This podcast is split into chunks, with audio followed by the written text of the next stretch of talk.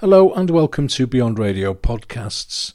This is an episode in our series The Veteran Story, produced in conjunction with Morecambe Football Club Community Sports and the First Light Trust.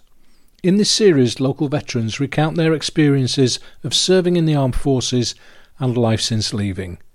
The views expressed here are of the individual contributor. This is The Veteran Story.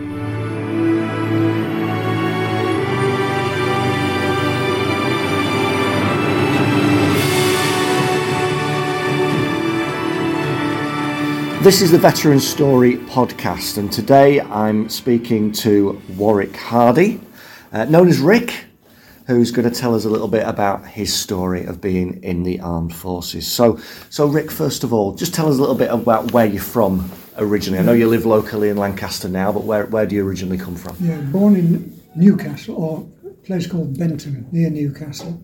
In 1937, my father was called up round about that time and disappeared off to Canada, where he fought his war. He thought the French Canadians were the enemy, and I was bundled off at the age of 6, bundled off to Keswick, to the boarding school there, and there I stayed for 10 years. Got home for holidays, of course, but basically I was the oldest inhabitant at Keswick School. Loved it, thought it was a wonderful place, and came back, and my father was an insurance broker on the fish dock in Hull, and I went into insurance. He got me a position in the Royal Exchange Assurance on Lowgate in Hull, and the boss was a Colonel Whitaker Hose. It was exactly as you might imagine him to be. And I used to travel up and down, but of course in those days there was national service, and I was only a free spirit for about a year, and then I was, on the 11th of November 1955, I was called up for national service and loved it. So you'd be how old, about 18? 18, yeah. I was a bit worried because I was coming up to 18 and a half and they hadn't called me, and I thought, no, I'm not going to get in. So you really wanted to do it? Did that come from the fact that your dad had been in the forces, or did that come from somewhere else? I don't know what it came from. I just always wanted to be in the forces, and everybody said, "Oh, you want to go in the RAF? They've got better accommodation and food." You know, it was simple things like that that you made your mind up. I'd been in for about a year. Suez broke upon us, and everybody was, you know, all the units were going out there, and I thought, this sounds like a bit of fun. I signed on for an extra year, but never went out to Egypt at all. Instead, they for reasons of manning, they reduced the requirements, the education requirements for a commission. And I didn't have maths at O level, and so up to that point I couldn't apply. But my squadron commander said, "You want to go for a commission, Hardy?" So I said, "Yes, sir, thank you very much." And I had a couple of interviews with senior officers, and then went off to Jerby in the Isle of Man for 3 months for a commissioning course, and loved it. So it was great fun. The Isle of Man, at that time, it was full of girls. The holidays from the factories in Manchester and Glasgow, and they all had money, so they'd buy you a beer at night, which was very nice as well, and enjoyed that. But I decided to stay in. Oh yeah, I was posted to RAF Catterick for RAF Regiment officer training, which was entirely different. It was infantry training upon the moors at Catterick. Once again, great fun, all leaping about. And from there, I was posted to number 51 Squadron RAF Regiment, which was in Germany, a place called Celle, C-E-L-L-E, near Hanover. And it was an anti-aircraft squadron, and the guns were deployed around the airfield at one stage. But I was a driver and I had to haul these. We had 3-ton lorries dragging 5-ton guns, I remember that, which probably wouldn't be allowed nowadays. But once again, great fun. One time we were up on the Baltic at a place called Todendorf, which was Akak Range. And as part of my duties, when I was duty driver, I had to drive into Cologne for the rations. And on this particular occasion, I got one loaf of bread. That was what I was told, that's all you can take, okay. And apparently somebody else had taken the bulk of the rations, so that was fine. From there... So what rank would you have been then when you were in Germany? Well, I was an SAC, and then I became acting pilot officer, which was great fun. So you're actually flying? Oh, no. No. No, it's only everybody in the Air Force gets a rank. A dentist can be a squadron leader. It's just a rank. It's not a job description at all. It's pretty terrible. I've been diagnosed with dementia, which means my memory is shot, basically. Where did you end up eventually? I mean, what rank did you get to in your career? Lieutenant Colonel. Right, okay. In the Sultan of Oman's army. Right. That's a different story. Right. It's all connected. So you would have been, so Suez would have been the 50s, the Isle of Man and Germany would have been the 60s, would it have been? Yes, yeah. I was very lucky. I was a fairly smart young fella, and the ADC to the Commander in Chief had been taken ill, and they asked me to stand in. They said, only be for a week. 2 years later, after a very checkered career, I'd no sooner become ADC than I was court-martialed. Right. Why was that? Nothing embarrassing. It was for stealing petrol, but that was the charge. What had happened was I'd taken a staff car, which I was quite entitled to do, on base, but I didn't realise I wasn't supposed to go off camp with it, and I'd gone to the ranges at RAF Catterick because the regiment group captain was going there the next day, and I was supposed to show him round, and I'd never been there. So where was this? At Akateri, Cyprus. Oh, right, okay. Yeah, it's the biggest air base there, and it's on the south coast. And I was going down there, and an idiot, a Greek Cypriot with a 3-ton truck, had been stealing sand or gravel or something and hauled up onto this road, and I drove straight to it. Didn't have a chance. Canoeing. The paperwork called the 658 was for camp area only. I was between camps, so I was done on about 6 or 7 charges for that, and the most important one was stealing petrol. Of course, it was nonsense. So what happened? I was court-martialed. Yeah. And stood up at the court-martial, and they read out all these charges, you know, not guilty, not guilty, not guilty. You know, driving off the base without the proper authority, guilty. Because I realised then that the blasted paperwork wasn't proper. My recollection is I got away with the whole thing, because it was a nonsense. I was ADC, the Commander-in-Chief. This was a staff car. I was doing my official duty. So it all got sort of swept under. But I was court-martialed. I did have to stand up in front. But you carried on with your career and and ended up as Lieutenant Colonel, which is... well, yeah, nothing to do with the Air Force. I went out to and joined 51 Squadron. And then I heard that they were going to form a parachute squadron in the regiment. So I was one of the first 6 officers to volunteer for it. And we went off to Aldershot for airborne selection with the Red Berets. I'm very proud of that because I got something called a Pass Plus.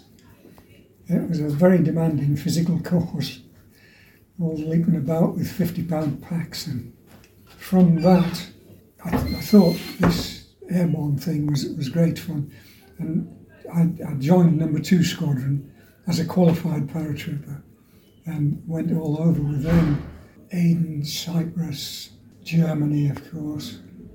We just seemed to be on a fixed circuit of postings, and it was great fun. Enjoyed it immensely. Did you sort of see any action at any point? Did you sort of do any fighting? Yeah, we were shot at in Aden and Northern Ireland. It was funny on both accounts. In Aden, I always carried a rifle, even though I was the boss, because I figured they'd all shoot the bloke. The bad guys, the snipers, were always going to go for the officer. So I thought, well, if I'm not dressed as an officer, I won't be shot, which worked out perfectly. But I was criticised by a captain in the Grenadier Guards, and we were on the main road in Crater, but it was a sniper hotspot, and we'd been fired at them. Stepped into a doorway out of the way, and this Grenadier said, "But you're an officer, why are you carrying a rifle?" And I said, "Well, it confuses the snipers. They think I'm just one of the blokes, and hopefully they won't shoot me." He thought that was funny. Well, it worked. It worked, yeah. But it was exciting. There was bullets flying everywhere in Aden. So you say exciting. I mean, I suppose some people would have thought that was terrifying. Well, I don't know. I imagine if they'd come closer, it might have been. But yeah. I thought it sounded a bit reckless to say good fun, but I never thought I was going to get hit. I think that's the joy of being young. I think it's always going to hit somebody else. Oh, and from there, we were, in 1971, I remember it well, we were the first unit into Belfast, and we were billeted aboard the good ship Maidstone in Belfast docks. And I had to put a detachment in. There are 10 police stations in Belfast City, and I had to put a detachment in each one, because someone in their wit and wisdom had disarmed the Royal Ulster Constabulary, but required them still to patrol and do the police duties. So I had to provide an escort with each police patrol that went out, which was exciting for them. And I was checking up on them one day, and it was in a built-up area, and walking up the street and and it's quite close, but nothing desperate. So I stepped into this doorway, and the door opened, and gosh, I whizzed round. And it was a little tiny girl, and she had a grubby jam jar with some dead flowers in it. And I said, "Oh, hello, love. What are you doing?" She said, "These are for you, soldier. They're for your grave." How old would she have been? 3, 4, maybe. Really? And I thought, well, this is going to go on for generations, isn't it? Yeah. And, I just smiled. What can you do? Yeah. Yeah. That's how she'd been brought up. Yeah, we were sent out there to protect the Catholics, because they were taking a hard time from the Protestants. When we got out there, the Catholics turned on us because they thought we were a Protestant army. It was just an uncomfortable time. Nothing was right about it out there. So what about Oman? What did you do there? All the field squadrons did a detachment out to Oman. It was either 3 or 4 months, depending on. And I thought it was great. There are a lot of seconded British officers with the Sultan's army and a lot of mercenaries. They were called contract officers. They didn't like to be called mercenaries. And that's what they were. And I thought, yeah, I'd like to be one of them. So when my time was up in the RAF, I joined the Sultan's army and as a contract officer. And that was great fun, because there were none of these silly rules of engagement or anything. There were the bad guys firing at you, and you just fired back, and it was great. And I ended up as a lieutenant colonel in charge of one of the provinces of Oman, militarily in charge, not nothing to do with the politics out there at all. And the Musandam is the pointed bit that sticks out in the Persian Gulf. Was it 40 kilometres by 20? And it's there's no sand, there's no camels, it was just bare-ass rock. And do you know, when you said you were firing at people, do you know if you ever killed anybody? I don't. Mainly because we only had close contact like that at night. When RAF Salalah was right on the coast and the bad guys were firing at us from the Jebel, which was 6 kilometres away.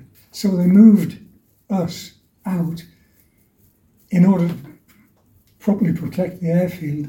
They moved the regiment out and we built defensive positions all round called hedgehogs because they bristled with weapons. The bad guys, once they realised we could get them, they decided they're going to attack us at night and they would come scurrying down the wadis at night and take us on at close range. And that, I never knew if I ever hit anybody. I always was there firing. And there was blood on the ground afterwards, but what had caused it, I honestly don't know. Hopefully would hit them. But. So when did you leave the forces? How old would you have been? In my 40s. Yeah, so probably talking... Yeah. Early 80s, maybe. Yeah, I joined British Aerospace. I felt a bit of a fraud, really. Because of my training in the RAF Regiment, I was what they call NBC qualified, nuclear, biological and chemical. So I knew how to put a gas mask on, basically. And BAE decided they were going to train people in all this sort of stuff. And so I was the obvious bloke, and so they gave me a title of principal engineer, I think it was. Nothing about engineering. I knew all about gas masks, so I worked out of RAF Wharton and visited the Middle East quite a bit. Once again, good fun. So a transition to that life would, I suppose, because you were travelling, did you find that a little bit easier, the transition from back to civilian life? Yes, yeah. My wife never noticed the difference, I don't think. So what would you say was the biggest benefit to you of being part of the armed forces, looking back now? Yeah, the comradeship, the responsibility. You were given full responsibility for what you did. You know, I had a squadron of blokes. It should have been 120, but it was never more than 80 because they were all handpicked. They were volunteer paratroopers, and they went through rigorous selection, so we never had enough. And so it was good for the young officers as well, because they had to do a lot of work and they were totally responsible for our troops.